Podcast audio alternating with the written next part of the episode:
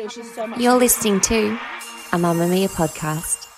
Mamamia acknowledges the traditional owners of the lands we record this podcast on, the Gadigal people of the Eora Nation, as well as the Wonnarua and the Gamilaroi people. We pay our respects to their elders, past and present, and extend that respect to all Aboriginal and Torres Strait Islander cultures. Mamamia subscribers, you've been asking and we've been listening. Now you can get all of your exclusive subscriber audio on Apple Podcasts. That includes everything from bonus episodes of your favourite pods to exclusive segments to all of our audio series. To link your Mamamia subscription to Apple Podcasts, open the Mamamia Out Loud page in your Apple Podcasts app and follow the prompts or head to help.mamamia.com.au.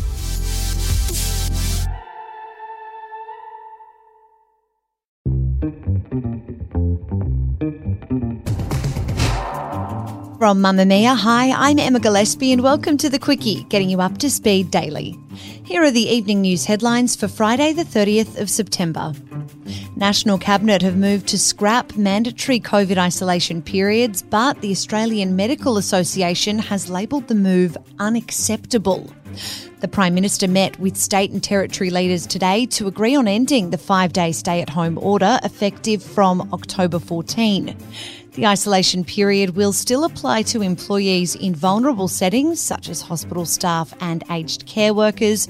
But the president of the AMA says scrapping mandatory ISO for people who have COVID has the potential to unleash another wave and tip an already teetering health system into crisis again.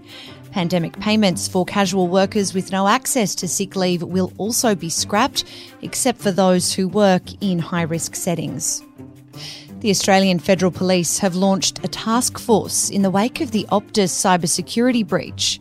Operation Guardian will work to identify and protect the 10,000 Optus customers worst impacted. Meantime, the telco has confirmed they'll foot the bill to replace the passports of customers compromised in the data leak. It's after the PM demanded Optus cover the costs in Parliament this week, with Senator Penny Wong making the call official in writing to the telco. Several state governments announced earlier this week they'll provide free replacement driver's licences for victims of the cyber attack. Australia has a new High Commissioner to the United Kingdom. Former Labor MP Stephen Smith has been announced to take on the role to replace George Brandis, taking over from Interim Commissioner Lynette Wood. Mr. Smith served as Defence Minister and Foreign Affairs Minister under the Rudd and Gillard governments. A damning external review into the Australian Antarctic Division has revealed some research stations could be unsafe workplaces for women, with complainants alleging a predatory and objectifying culture.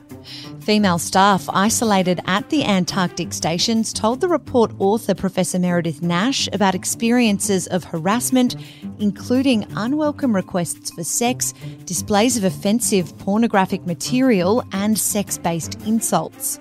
The review has also revealed women working at the stations had to resort to using improvised sanitation products or keep tampons in for longer than recommended due to a lack of facilities. In response to the findings, Environment Minister Tanya Plibersek expressed her shock and said there's more to be done to ensure people were not marginalised, excluded, or sexually harassed. And with less than three months till Christmas, Australia Post are getting ahead of the popular online sales period with a huge recruitment drive. Up to 6,000 new permanent and casual roles will be up for grabs across every state and territory. AusPost are specifically calling on school leavers and seniors to apply.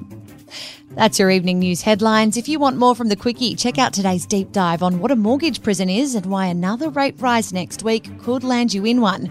Listen to the Quicky wherever you get your podcasts.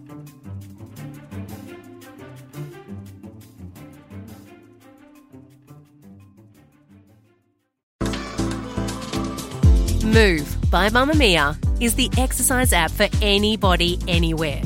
And in case you missed it, we dropped a brand new stretching collection that can be used to improve mobility and bookend your favourite sweat sessions. Mamamia subscribers get unlimited access to Move, and we drop new workouts every single week.